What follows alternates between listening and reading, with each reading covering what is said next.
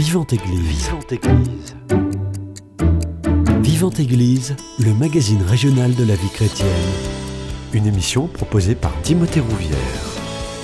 Les 2 et 3 février prochains, à l'espace Filoté à Toulouse, a lieu un congrès sur l'attachement dans le couple, une proposition portée par Marie Binet qui a pour euh, vocation de comprendre les sources de l'attachement, mais également les différentes formes qu'elles peuvent prendre aujourd'hui dans le couple.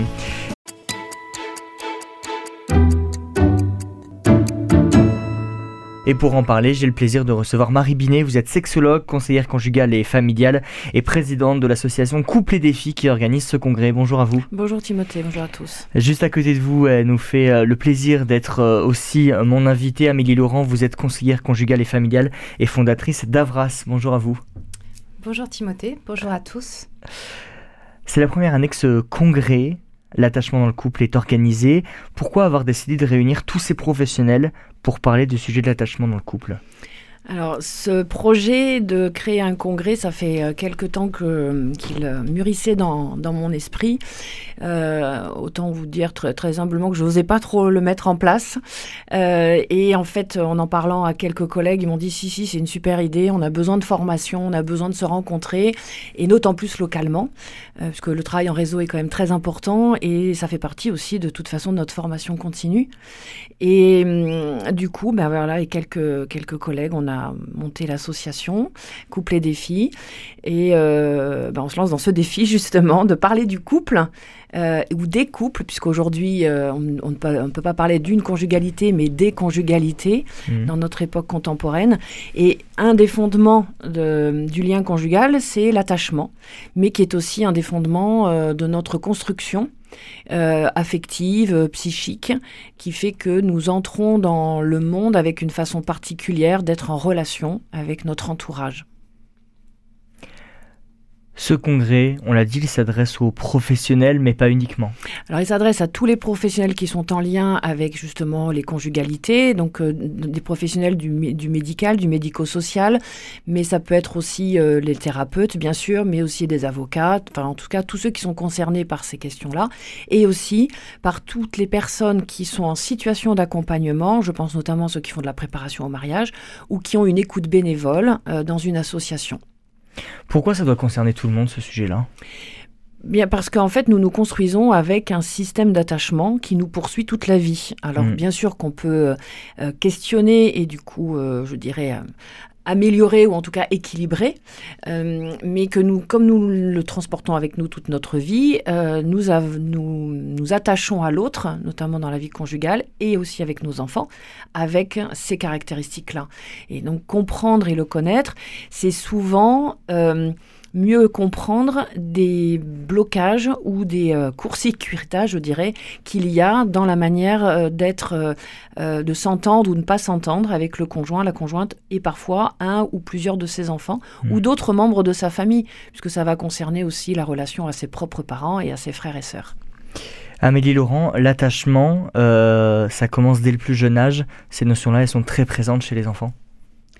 Oui, alors euh, déjà, quand vous m'avez présenté juste mm. Avras, c'est spécialisé, en fait, c'est un organisme de formation qui est spécialisé dans l'éducation affective et sexuelle. Et en fait, il y a un lien entre euh, tout ce qui est éducation affective et sexuelle quand on est enfant, adolescent, et la qualité de vie conjugale que l'on aura plus tard. Et donc effectivement, cet attachement et cette relation à soi et à l'autre, elle se construit très jeune elle se construit dans le, dans le climat familial, hein, euh, dans la famille, la façon euh, euh, dont, on, dont on parle du corps, dont on parle de l'autre, le langage, les gestes qui sont posés, tout ça, ça se construit au fil de la vie. Et effectivement, ça va influer finalement sur la vie conjugale d'après. Hmm. Le premier attachement qu'on a, il est envers qui? Envers ses parents alors, il est envers ses parents, mais en fait, l'attachement, il est d'abord non parlé. Euh, mhm. puisqu'il peut se produire dès euh, la manière dont on a été désiré ou pas euh, dans, par les parents, avant même d'exister. puisque en fait, il y a d'abord quand même des parents qui s'attachent à leur enfant. et donc, par la grossesse, déjà, on peut constater si l'attachement était facilité favorisé ou pas par les parents eux-mêmes. Mmh. Ensuite, il y a à la naissance, qu'est-ce qui s'est passé? Euh, Il y a des enfants qui ont été séparés de leur maman immédiatement pour des raisons médicales parfois. Euh, et ça peut être déjà euh, une blessure dans le mode mmh. d'attachement. Mais après, ça va être la manière dont les soins ont été apportés à l'enfant. Alors, il y a les soins de santé, les soins matériels et les soins affectifs.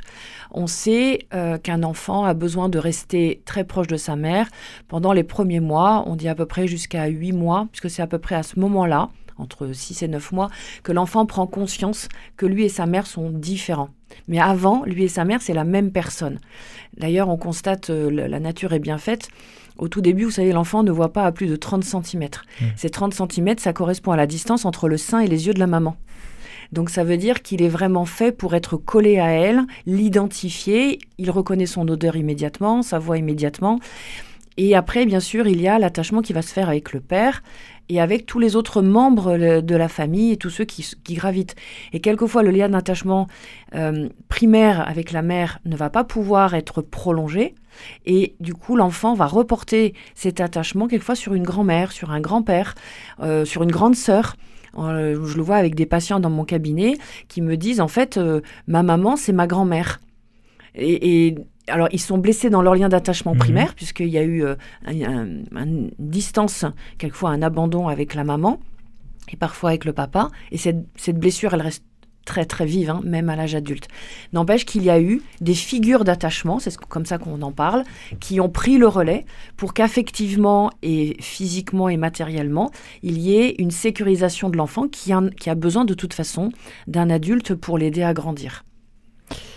Amélie Laurent, si euh, cette euh, relation, cet attachement, il se fait de manière très sain, ça, nous, ça fait derrière des adultes qui sont bien dans leur peau oui, tout à fait. Après, je voudrais rebondir en disant que euh, même s'il y a eu des difficultés dans l'attachement, par exemple des mères qui n'ont pas cet instinct maternel qui arrive de suite à, la naissance de leur enfant, euh, voilà, ça peut toujours se faire.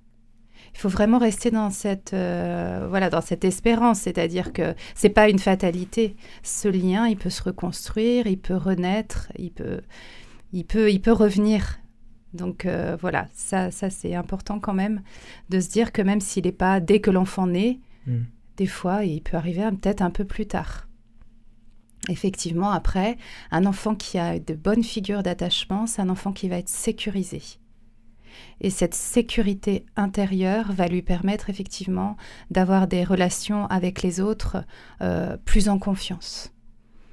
Et ça, bah, effectivement, c'est un, facteur, euh, on va dire, euh, déjà de, bah, de confiance en soi dans les relations et dans la mhm. relation amoureuse. On a parlé de la mère qui est la première source d'attachement, puis euh, le père dans un deuxième temps, et ensuite euh, les membres proches de la famille. Quelles sont les autres sources de l'attachement chez l'enfant? Alors, je vais dire un peu toutes les personnes qu'il va rencontrer, et mhm. comme dit Amélie, toutes les personnes en qui il va avoir confiance et qui vont lui permettre euh, de se, bien se connaître, de se construire en ayant des repères stables. Et ça amène quand même à une certaine euh, sécurité, mais ce qui veut dire aussi sérénité. Euh, et après, on est tous pétris de, des générations d'avant. Mmh. Et donc, on peut avoir une façon de s'attacher qui inconsciemment n'est pas la nôtre, mais on reproduit des schémas qui viennent d'ailleurs parce qu'ils mmh. n'ont pas été résolus. Et ça fait qu'à l'âge, l'enfant va grandir avec ça de manière euh, un peu euh, innocente. il va arriver à l'âge adulte en disant je comprends pas, par exemple, j'arrive jamais à rester avec, avec quelqu'un. Voilà systématiquement, je fais en sorte qu'on me quitte ou moi je le quitte, etc. Mm. Et c'est pas toujours lié à sa propre histoire. Ça peut être lié à quelque chose qui lui est transmis et on sait en épigénétique que, nos cellules ont une mémoire et portent quelque chose. Et je pense notamment à une femme que j'ai accompagnée qui ne, elle avait 50 euh, ans, elle, elle, ne faisait que répéter, que répéter. Elle disait je comprends pas, j'ai beau faire tout le travail que je veux sur moi, etc. Et en fait, ben, on, a, on a fait euh, de la psychogénéalogie ensemble et elle a compris qu'en effet il y avait quelque chose qui venait d'ailleurs, qui hmm. venait d'une grand-mère et euh, qui n'avait pas été parlé. Et finalement, bah, ça s'était transmis et elle ne pouvait pas, elle, s'autoriser à, faire confiance à un homme et à rester euh, avec lui. Elle se tirait une balle dans le pied systématiquement en disant, de toute façon, c'est pas possible de faire confiance. Hmm. Voilà. Et elle préférait arrêter la relation avant que d'être elle-même rejetée. Quoi. Donc ça peut être intéressant de se dire, euh, qu'est-ce qui se passe dans ce que je joue, entre guillemets, dans mes relations? Ça peut venir de mes blessures, mais ça peut être autre chose. Et comme dit Amélie, euh, ben notre cerveau, il est quand même assez plastique, même s'il est ancré dans ses habitudes. On peut faire évoluer et on peut du coup guérir euh, de blessures d'attachement. En fait, il s'agit de mettre des mots. Ce que vous dites, ça me fait penser à la fois à l'infidélité qu'on retrouve effectivement, tu en as parlé Marie tout à l'heure. Il y a, euh, voilà, il y en a, ils sont infidèles, leur père a été infidèle, leur grand-père a été infidèle. Et le fait de poser tout ça dans le cabinet, de mettre des mots, ah, on fait le lien, et à ce moment-là, il se dit, ben voilà, je vais euh, pouvoir, maintenant que j'en ai conscience, ne pas être dans un schéma répétitif. Il y a la même chose au niveau des violences. Des, mmh. C'est souvent quand il y a des, jeunes filles bah, qui ont été victimes de violences sexuelles, leur mère a été victime de violences sexuelles et dans la famille, il y en a eu d'autres. Et c'est pareil, et ces schémas répétitifs, le fait de le dire en consultation, le fait de mettre des mots, mmh. ça permet déjà une prise de conscience et après d'aller vers un travail euh, voilà, de, rétablissement aussi, de guérison. Vous disiez mettre des mots sur les blessures. Est-ce qu'on peut s'en sortir seul ou il faut euh, pouvoir en parler avec des professionnels, faire des ateliers, des groupes de parole, des groupes de partage? Alors, tout est tout est possible, mais en s'en ressentir seul, je crois pas. Hmm. Parce que d'abord, on le voit pas souvent soi-même. C'est trop profond, c'est trop ancré. C'est souvent inconscient, en fait, hmm. parce qu'on s'est construit avec, et on s'est construit avec, avec une réaction qui était un mode survie. C'est pour ça que je parlais hmm. d'innocence, on n'en fait pas exprès. Et on met en place des mécanismes qui permettent de faire avec, sinon c'est insupportable. Et c'est souvent le conjoint ou la conjointe ou quelquefois d'autres membres de la famille qui vont dire mais arrête de réagir comme ça, on comprend pas pourquoi tu fais ça, on comprend pas pourquoi tu dis ça. Ou alors la personne va se sentir elle-même en inconfort, en mal-être, mais c'est très rare qu'on identifie que c'est la manière dont on s'est construit. Souvent, en plus, moi, je, le nombre de personnes, des hommes comme des femmes, qui me disent Ah, mais moi, mon enfance, tout a été super, il n'y a eu aucun problème, j'ai été aimé. Euh, oui, on a, on a pu être énormément aimé, c'est pas pour ça qu'on s'est construit dans un lien sécure. Ça n'a rien à voir avec le sentiment. C'est, on est de l'ordre du psychisme et, d'une façon d'avoir perçu son environnement. C'est pour ça que je dis que c'est inconscient et innocent. Et que face à cette perception de l'environnement, on a eu un mode réactionnel et voire comportemental par la suite. D'autant plus que dans une fratrie, on n'a pas forcément du tout la même façon de s'être attaché aux mêmes parents. Tout à fait. Je dirais que finalement, même dans un lien sécure, il y a des manques et il y a des blessures de toute mm. façon.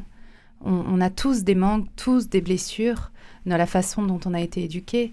Et euh, effectivement, je rejoins Marie quand euh, il y a un couple qui dit, euh, ou les deux disent, non, aucun manque, aucune blessure. Bon, voilà, il y a, quelque chose de, toute façon à aller creuser, mm. effectivement. Amélie Laurent, gardez la parole justement pour tous les parents qui nous écoutent. Comment arriver à faire pour que ce lien il soit sécure, comme vous dites? Le lien sécure avec son enfant, il se construit très très tôt. C'est la façon dont on le considère, la façon dont on lui parle, c'est euh, la présence à son enfant, c'est s'intéresser à lui et c'est s'intéresser à ce qu'il vit. Moi, je vois trop de, jeunes qui me disent que, par exemple, leurs parents, ils demandent juste s'ils ont des bonnes notes, quoi. Bon, voilà. C'est et ils, souffrent de, ce lien qui n'est pas là. Euh, de, l'intérêt vraiment à ce qu'il ressente. C'est s'intéresser à, ce que son enfant aime, c'est s'intéresser à, ses amis. Pourquoi il choisit ces amis-là? Qu'est-ce qu'il y trouve? Qu'est-ce que ça lui apporte? Comment ça le fait grandir? C'est s'intéresser à ses émotions. Voilà, c'est vraiment euh, une attention euh, euh, qui, voilà, au fil, au fil de la vie, je dirais. Hmm. Et ça, ça crée du lien. Et quand on a ce lien-là, après, tout passe. C'est-à-dire qu'après, quand on a des exigences et qu'on les explique, l'enfant, il comprend, parce qu'il y a eu cette alliance avant. Cette alliance, c'est aussi euh, une base pour plus tard. C'est-à-dire que si on a compris que dans la relation, c'est vraiment s'intéresser à ce que ressent l'autre et à ce que vit l'autre, on le fera dans son couple plus tard. Hmm. Et donc ça permettra au couple aussi d'être épanoui et d'avoir du bien-être. Hmm. C'est pour ça que cette éducation, elle est si importante. Quand on parle d'attachement, c'est uniquement un attachement physique, comme euh, une mère avec son enfant, ou ça peut être un attachement à un groupe, par exemple, quand l'enfant grandit, à un groupe d'amis, par exemple Alors quand on parle vraiment de la, du terme d'attachement d'un point de vue euh, de, nos jargons psychologiques, on est mmh. sur un attachement qui est psychique mmh. et qui va se traduire par la manière dont affectivement l'enfant a été sécurisé, euh, on peut avoir des enfants qui n'ont rien eu matériellement, mais qui ont été suffisamment sécurisés affectivement. Et on peut avoir des enfants très sécures affectivement, euh, mais qui, en fait, ont vécu avec des ambivalences euh, comportementales des parents qui ont été compliquées à gérer pour eux.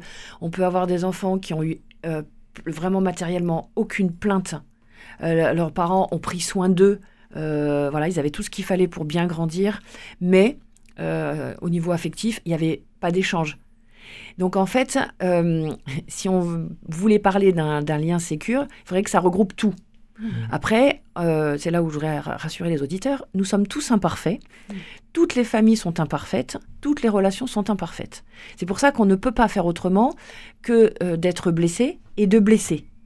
Euh, je suis maman et c'est pas facile hein, de quelquefois de constater qu'en effet, ben, j'ai j'ai pas été exactement là où mon enfant m'attendait, mais parce que ben, voilà, à ce moment-là, c'était soit pas possible sur moi, pour moi, soit j'ai pas entendu, soit lui était pas réceptif. Enfin bon, voilà. Et donc, il y a un moment donné, c'est juste de pouvoir se dire, est-ce qu'il est possible dans notre famille d'en reparler et de réparer Et la parole, pour ça, elle est essentielle. Parce que les familles dans lesquelles il y a des non-dits, des secrets, ben en fait, c'est des familles qui restent blessées et qui transmettent cette blessure. Donc, plus tôt on peut en parler, euh, mieux c'est. Et c'est vrai que hum, on peut pas tout parler quand on est enfant ou adolescent, parce qu'on n'a pas encore toute la maturité. Mais en tout cas, euh, moi, je, je, me dis, si en tant que parent, on peut avoir assez d'humilité et faire un travail sur soi suffisant pour se dire, je peux entendre que mon conjoint peut être blessé lui aussi, mais aussi que mes enfants, peut-être mes frères et sœurs, mes parents, puis peut-être des mmh. amis, etc. Je vais avoir une, d'abord une plus grande compassion. Euh, là, on va être dans ce qu'on appelle l'empathie, mais aussi une acceptation qu'il y a quelque chose à dire et que la relation, elle peut encore grandir. Voilà. Le lien, il, il a besoin d'être enrichi euh, et, comme on grandit en permanence, il est enrichi mmh. de tout ce qu'on découvre euh, quand nos enfants sont petits, mais aussi quand ils deviennent adultes. Mmh. C'est tout à fait vrai ce que tu dis. C'est euh, on est maladroit dans nos relations. Tout le monde est maladroit. Tout le monde a, du mal à aimer. Et par contre, effectivement, être authentique en disant parfois, bah voilà, je, en, demandant même pardon à ses enfants, c'est très important parce que ça permet justement de leur faire comprendre qu'on est tous vulnérables, qu'on est tous imparfaits, et ça prépare aussi la vie de couple. C'est-à-dire que bah, quand on sera en couple, on pourra dire pardon et on pourra pardonner. On comprendra cette vulnérabilité aussi.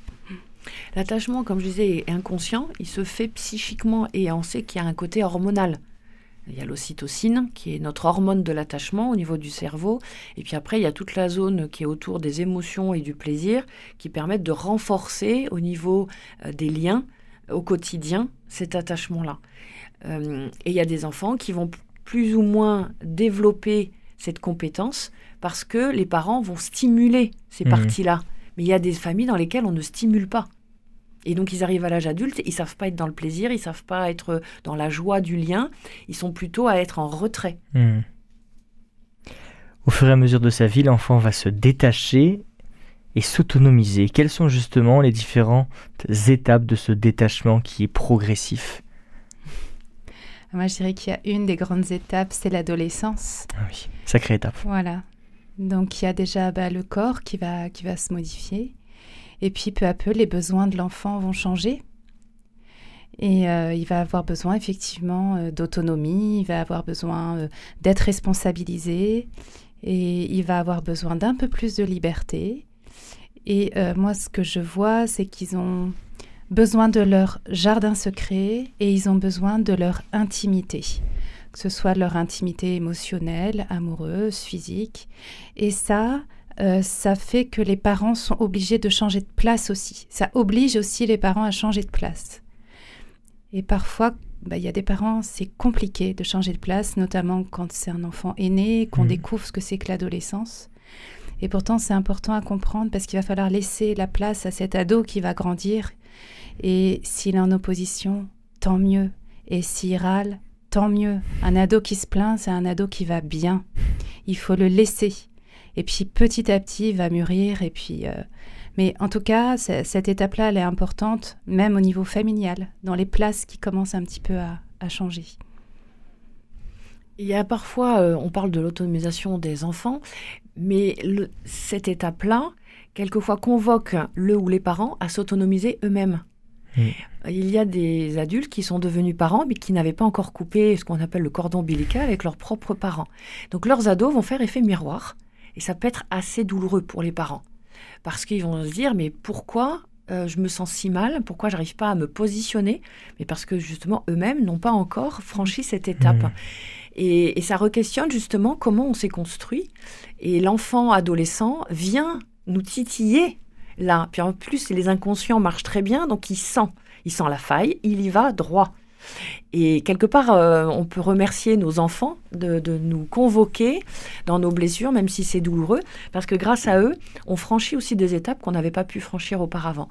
Et, euh, c'est leur montrer aussi, justement, que euh, on, peut y arriver et que c'est vraiment une source d'espérance et en plus qu'on gagne en liberté. Et cette liberté, c'est pas faire ce qu'on veut, ce qu'un adolescent réclame en permanence, c'est la liberté d'être. Mmh. Et du coup, une liberté intérieure, un apaisement intérieur. Et ça, c'est un cadeau qu'on fait aussi à nos enfants parce que les mots, c'est important. Euh, l'exemple est ce qu'on rayonne encore plus. Ça me fait penser, on dit que les parents élèvent leurs enfants, mais c'est vraiment les enfants aussi qui élèvent leurs parents. Mmh. Vraiment. Parce que justement, ce que tu es en train de dire, c'est que ça va obliger les parents à faire un travail sur eux, à se re-questionner, à questionner le lien, et à questionner voilà ce qu'ils veulent vivre comme relation. Donc euh, effectivement, euh, c'est tout le temps dans la réciprocité ce lien qui se construit. Hmm. Je vous propose qu'on fasse une première pause musicale, la seule de cette émission. On revient dans quelques instants.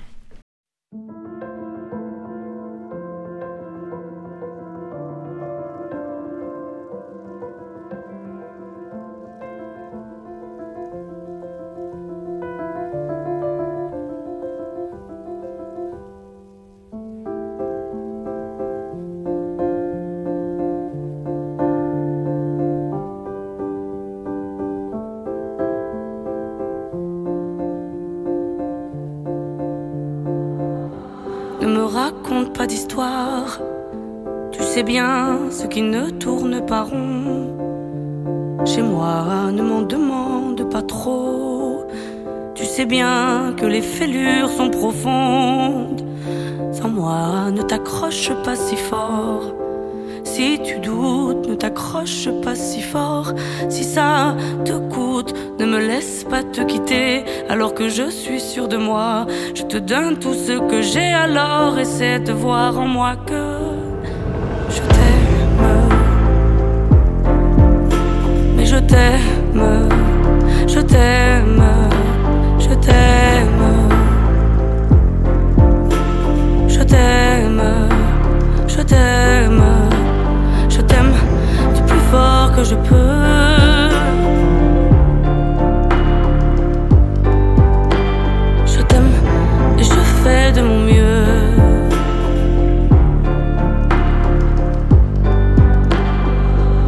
Tu vas voir, l'amour c'est un grand feu.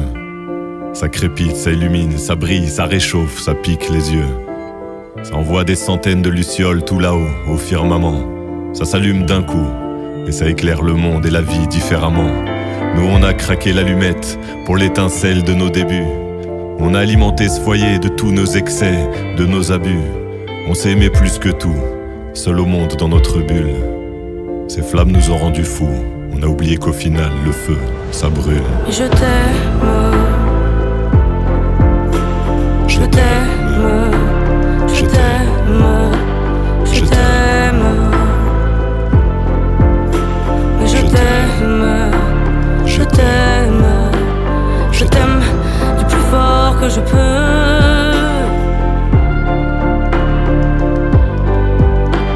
Je t'aime et je fais de mon mieux.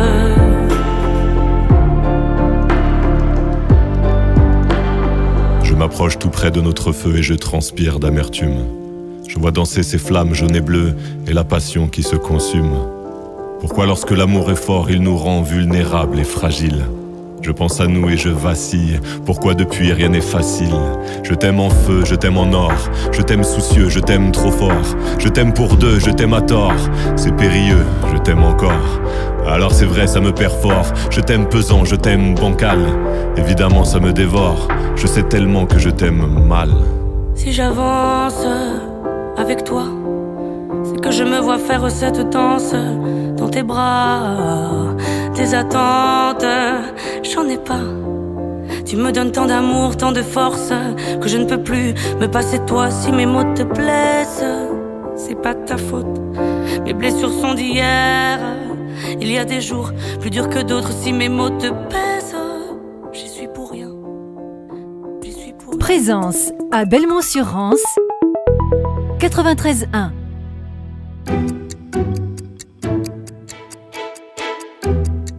Vivante Église, Timothée Rouvière. De retour dans votre émission Vivante Église sur Radio Présence, je suis toujours avec Marie Binet et Amélie Laurent, toutes les deux conseillères conjugales et familiales pour parler de ce congrès organisé les 2 et 3 février prochains à l'espace Filoté à Toulouse euh, qui traite de l'attachement dans le couple.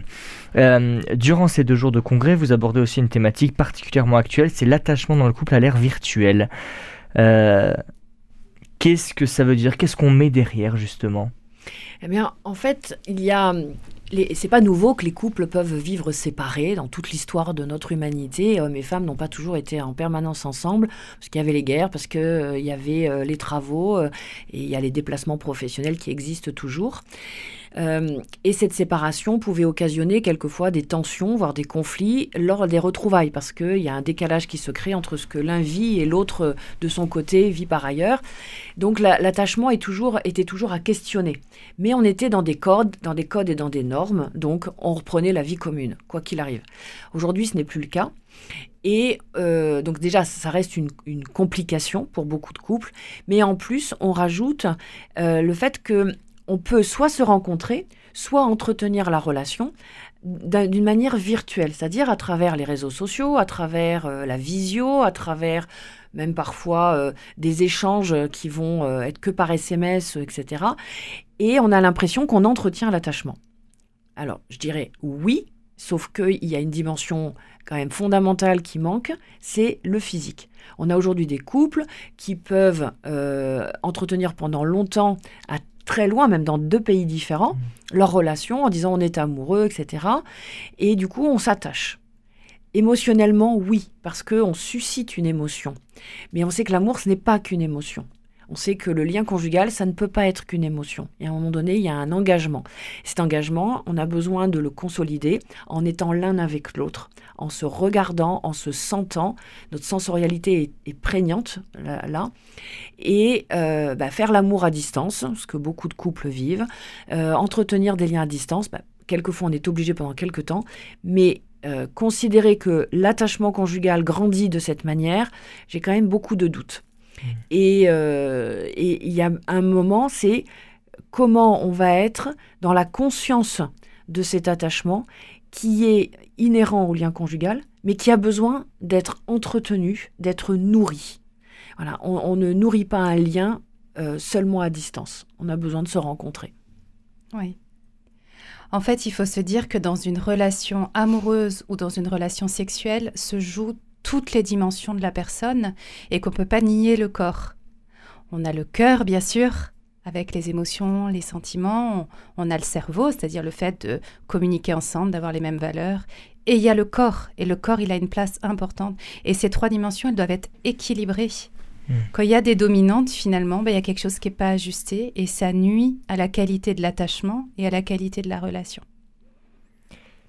Vous l'avez dit, il y a beaucoup de couples qui sont dans le virtuel. Quels outils justement les couples peuvent mettre en place pour se détacher de cette ère virtuelle et revenir dans le réel, dans leur lien principal avec leur conjoint ce qui est particulier, c'est que ce virtuel, euh, ce qu'on dit, les écrans sont omniprésents dans notre vie. Hein. on est tous euh, logés à la même enseigne. Les couples s'en plaignent et pourtant ont énormément de mal, en effet, à s'en détacher. Et ça demande, en fait, il faut le dire, un effort. Mmh. Un effort pour éteindre pour mettre à distance et revenir dans la réalité. on est euh, dans des rythmes qui mettent beaucoup de pression, du stress, de la performance. Et donc finalement, les écrans permettent de fuir, de se détendre, de décrocher, euh, de poser le cerveau, comme on dit. Et on ne, on ne voit plus, entre guillemets, l'autre comme étant l'occasion euh, en lien avec lui, de vivre des moments de détente. Hmm. Ce n'est plus avec l'autre qu'on a envie de se détendre, c'est avec son écran, ou alors avec le ou les autres de l'autre côté d'un écran. Donc c'est les jeux vidéo en ligne. Euh, je rappelle que la moyenne d'âge des jeux vidéo c'est 37 ans. Hein, c'est pas l'adolescence, ce sont des adultes. Donc on joue avec euh, les autres euh, et on laisse l'autre dans sa chambre tout seul. Donc après on s'étonne qu'il n'y ait plus de relations sexuelles, mais voilà. On va être sur Facebook, sur Instagram, sur Twitter, tous les réseaux sociaux qui font que bah oui on se détend, c'est génial. Mais en fait il y a euh, une virtualité qui, qui n'est pas que celui des échanges, c'est une virtualité même du bien-être. Mm. Parce que ça ne dure pas. Et donc, il y a comme une, une sorte de... euh, je, je vais me réfugier là-dedans. Sur le coup, j'ai mon coup de dopamine, ça va. Et puis après, plus rien. Et, et ça, ça rend, euh, ça rend morose, ça rend désabusé. Et ça atteint profondément les liens conjugaux parce que on a l'impression que l'autre non seulement devient inaccessible, mais franchement on perd la joie quoi. On Mm. perd la joie d'être ensemble, le plaisir d'être ensemble. Et pourtant, qu'est-ce que j'entends ça comme plainte? Et l'effort qui est à faire ne paraît plus suffisant ou suffisamment utile et nécessaire, alors qu'il y a profondément cette envie et ce besoin. Alors, euh, je rebondis parce qu'effectivement, moi, j'ai des couples, par exemple, euh, qui sont sur Netflix, mais qui ne regardent pas la même série. Donc, euh, madame va regarder sa série, monsieur va regarder autre chose.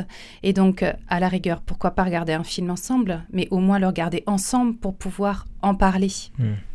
Parce que c'est ça, c'est que, e- effectivement, ces écrans, le fait d'aller se réfugier dans les, dans les séries Netflix, euh, sur les réseaux sociaux, eh ben, ça nie à la rencontre avec son conjoint. Et donc, il n'y a plus ce temps de rencontre et de partage dont on parlait tout à l'heure. Pour que le lien soit nourri, il faut s'intéresser à ce qu'a vécu son conjoint. Il ne faut pas aller se, se réfugier dans, dans sa série. Et donc, effectivement, ça, à l'heure du virtuel, c'est un vrai défi. Et finalement, ça nécessite un changement d'habitude. Hmm. Nous, on travaille sur les habitudes. C'est une habitude, euh, voilà, après le repas familial qu'ils prennent d'ailleurs avec leurs enfants la plupart du temps. Donc déjà, ils se retrouvent pas entre couples. Moi déjà, je leur dis, mais essayez au moins une fois ou deux fois par semaine d'avoir un repas que tous les deux. Vous couchez les enfants avant. Mm. Il faut trouver du temps pour son couple. Et en fait, je pense que c'est le défi aujourd'hui. Trouver du temps. Ils en ont envie, comme dit Marie, ils en ont envie. Mais ils mettent pas les moyens pour le faire et pour le réaliser, ce temps de couple. Et ce temps de couple, euh, eh ben voilà, c'est un changement d'habitude, c'est se créer des, des petits moyens de le réaliser pour une vraie rencontre. Si justement on s'oblige pas à changer ses habitudes, euh, quel est le risque pour le couple? L'éloignement et Déli- ensuite? Oui, le délitement du lien. Le délitement Vraiment, du c'est lien. ce qu'on voit, oui. Complètement. Et Mm. du coup, on met en insécurité totalement l'autre. Mm. Puisqu'on lui dit, bah, t'es moins intéressant que tout ce que je peux trouver Exactement. sur mon écran. Hmm. Et donc, ça donne une sensation d'être plus aimé ou moins aimé, Mm. de ne pas être quelqu'un de suffisamment aimable. Et euh, il y a une perte de confiance et une insécurité. Alors, en plus, quand on est dans un trouble de l'attachement, la- l'insécurité, elle est renforcée et ça peut du coup précipiter des séparations. Euh, ou alors, même en étant encore attaché à l'autre, comme on n'a plus confiance, on finit par perdre le côté vraiment amoureux. Et, euh, et l'amour, ben, s'étiole, s'étiole, s'étiole. Il y a des pertes de tendresse. Un couple qui n'a plus de tendresse, un, un couple qui est en train de mourir. Donc on a des couples qui ne se touchent plus même pour de la tendresse, qui ne se disent plus bonjour, qui ne se disent plus bonsoir, qui sont sur la gestion euh, très efficace, hein, la gestion du foyer, parce qu'il y a les enfants au milieu. Mm. Et souvent je leur dis, mais il n'y aurait pas les enfants, vous feriez Oui. quoi? Ah bah souvent ils seraient plus ensemble en fait. hein. Donc il n'y a plus le sens du, du couple. Et là, l'attachement, il reste un attachement de construction parce qu'ils ont vraiment vécu ensemble quelque chose. Hmm. L'attachement est là. Mais par contre, il n'y a plus tout ce qu'il y a autour de l'attachement. Eh oui. Parce que l'attachement, il se construit donc effectivement par tout ce qu'ils ont vécu dans, le côté domestique, on va dire, organisation de la maison, mais il se construit aussi dans l'amitié, tous les moments qu'ils peuvent vivre ensemble, même des moments légers. Je leur dis, mais je sais pas, allez, allez vous promener ensemble, allez vous faire un ciné, allez, prenez du temps ensemble qui vous fait plaisir, ça construit le lien, ça aussi. Donc il y a l'amitié et il y a tout ce qui est sexualité trouver du temps aussi pour avoir des relations sexuelles. Et ça, pour beaucoup de couples, c'est aussi un défi. Hmm. En fait, le, tout ce qui va concerner l'intimité du couple, quels que soient les domaines de l'intimité, euh, souvent je dis, en fait, les couples ont des to-do list. Et le couple ou leur intimité, c'est le dernier point de la to-do list. Donc on ne le coche jamais. Et bah, du coup, on ne le, on le vit pas. Et je leur dis, alors déjà, ça ne devrait pas être sur une to-do list. Voilà, ça c'est quand même euh, à questionner. Et ensuite, euh, comment remettre le couple dans une des priorités de sa vie? Euh, comment être soi-même aussi sa propre priorité, parce que beaucoup de personnes ne peuvent pas s'occuper de leur couple parce qu'elles ne s'occupent pas d'elles-mêmes. Donc déjà, quand on n'est pas bien soi, on ne peut pas être bien avec l'autre et pour l'autre. Et ce qui prend aujourd'hui toute la place, c'est la vie professionnelle et surtout les enfants. Donc on, mmh. sur, je dirais, on surjoue l'attachement aux enfants. Mmh. Ce qui fait qu'on ne va pas pouvoir les laisser partir un jour de la maison. Mmh. Et on oublie complètement d'être dans l'attachement à l'autre, ce qui fait qu'à la retraite, les couples se délitent complètement, ils explosent. Et moi, j'ai énormément maintenant de demandes des plus de 60 ans de consultations conjugales, ce qui n'était absolument pas le cas quand j'ai commencé mon activité mmh. professionnelle. Mmh. Donc il y a des nouveautés euh, dans ce vécu, parce qu'on est dans des liens qui pourraient durer entre 40 et 60 ans. Et comment l'attachement peut durer aussi longtemps si on ne s'en occupe pas? Bah, Au bout d'un moment, on se fatigue, on s'ennuie, on n'a plus envie. Et, ça se comprend. Hein. Il n'y a aucun jugement à porter là-dessus. C'est que si on n'a plus d'aucun intérêt à rester avec l'autre, sauf de, matériellement permettre aux mmh. enfants de bien grandir, euh, je vais être un peu provocante, mais ça, on peut le faire très bien chacun dans son coin. Hein. On n'est pas obligé d'être avec l'autre. Par contre, quel est l'affectif et la construction d'un lien que l'on met en, valeur et qui, pour les enfants, est un gage de sécurité aussi. Oui, alors voilà, voilà c'est ce que je voulais dire, c'est-à-dire que quand on surinvestit le lien avec les enfants, au lieu d'investir le lien dans le couple, pour les enfants, c'est pas sécure quelque part. Parce que les enfants se disent, si on n'est plus là, le couple, il va pas tenir. Donc il y a des enfants qui vont rester pour que le couple tienne la, meilleure chose qu'on peut montrer à ses enfants, c'est qu'on peut vivre et être heureux dans notre couple, même s'ils sont pas là de temps en temps. Hmm. Et ça, c'est vraiment important à dire aux parents. Quand je vois des couples qui ne se sont jamais octroyés un restaurant tous les deux depuis qu'ils ont des enfants, ou qui ne sont jamais partis de trois jours tous les deux, je me dis, mais euh, voilà, pour, les enfants, quel message on leur fait passer hmm. aussi? On ne peut pas faire plus euh, plaisir aux enfants qu'un couple qui s'entend bien justement et qui a la liberté d'être heureux même à deux quoi. Marie Binet, on arrive déjà à la fin de cette émission. Euh, un petit mot pour terminer sur ce congrès. Je rappelle les dates 2 et 3 février. Euh, est-ce que vous pouvez nous donner rapidement le programme? Toutes les thématiques qu'on vient de développer dans cette émission, justement, sera le fil rouge et aussi comment on peut s'inscrire? Alors, le programme donc, se déroule sur le vendredi et le samedi toute la journée avec des conférences et tables rondes le matin et l'après-midi. Il y a plusieurs ateliers qui sont proposés avec des thématiques qui vont permettre d'aller un peu plus dans le concret et le détail de ce qui est abordé le matin. Euh, plusieurs intervenants vont être là. Il y a philosophes, avocats, euh, il y a une table ronde euh, sur l'attachement et les religions monothéistes, donc un représentant des trois religions. Il va y avoir l'identité et l'intimité du couple qui vont être, bien sûr être questionnés. Et on va reprendre euh, après, euh, je dirais, le, euh, tout, tout, ce que vous avez dit depuis la construction hmm. jusque malheureusement quelquefois la déliaison du couple, de manière à comprendre tout ce qui est en jeu dans une construction, jusque euh, le vécu conjugal. Alors on peut, euh, puis petite précision, le vendredi soir, il y a un buffet et spectacle. Euh, voilà, qui ça va être très intéressant puisque c'est un, acteur qui, qui a créé un spectacle, un one man show, à partir justement d'une expérience thérapeutique sur sa propre, sur son histoire tout autour et qui en fait du coup un, monologue mais assez, touchant. et on peut s'inscrire en allant donc sur le, le, site Couple et défis euh, et sinon, envoyer un, mail à coupler des filles, donc tout au pluriel, euh, gmail.com. Amélie Laurent, je vous donne une dernière fois la parole. Vous aussi, vous aviez un événement dont vous participez le 17 octobre prochain, qui parle aussi d'affectivité euh, pour les enfants. Puis le 17 octobre, euh, j'ai fait venir We Are Lovers, donc une association euh, nationale. Ce sont des jeunes qui parlent aux jeunes de la pornographie. Ça sera une soirée à la salle Tarsicius à 20h, qui est ouverte donc euh, aux étudiants, aux jeunes pros, mais aussi aux adultes. dans la première partie, moi, j'exposerai ce que je vois sur le terrain et comment on peut agir. Et puis après, We Are Lovers présentera euh, son action et, essaiera de sensibiliser parce que l'objectif, c'est aussi de créer une équipe We Are Lovers sur Toulouse. Hmm. Et on terminera là-dessus. Merci beaucoup à toutes les deux d'avoir accepté mon invitation. Merci à vous. À très bientôt. Merci beaucoup. C'est la fin de cette émission Vivante Église. Si vous souhaitez réécouter cette émission, elle est d'ores et déjà disponible sur notre site internet www.radioprésence.com ou en rediffusion ce soir à 21h. Passez une très belle journée à l'écoute de notre antenne. Cette émission est disponible sur CD. Commandez-la en téléphonant au 05 62 48 63 00 05 62 48 63 00 ou par mail à contact@radioprésence.com.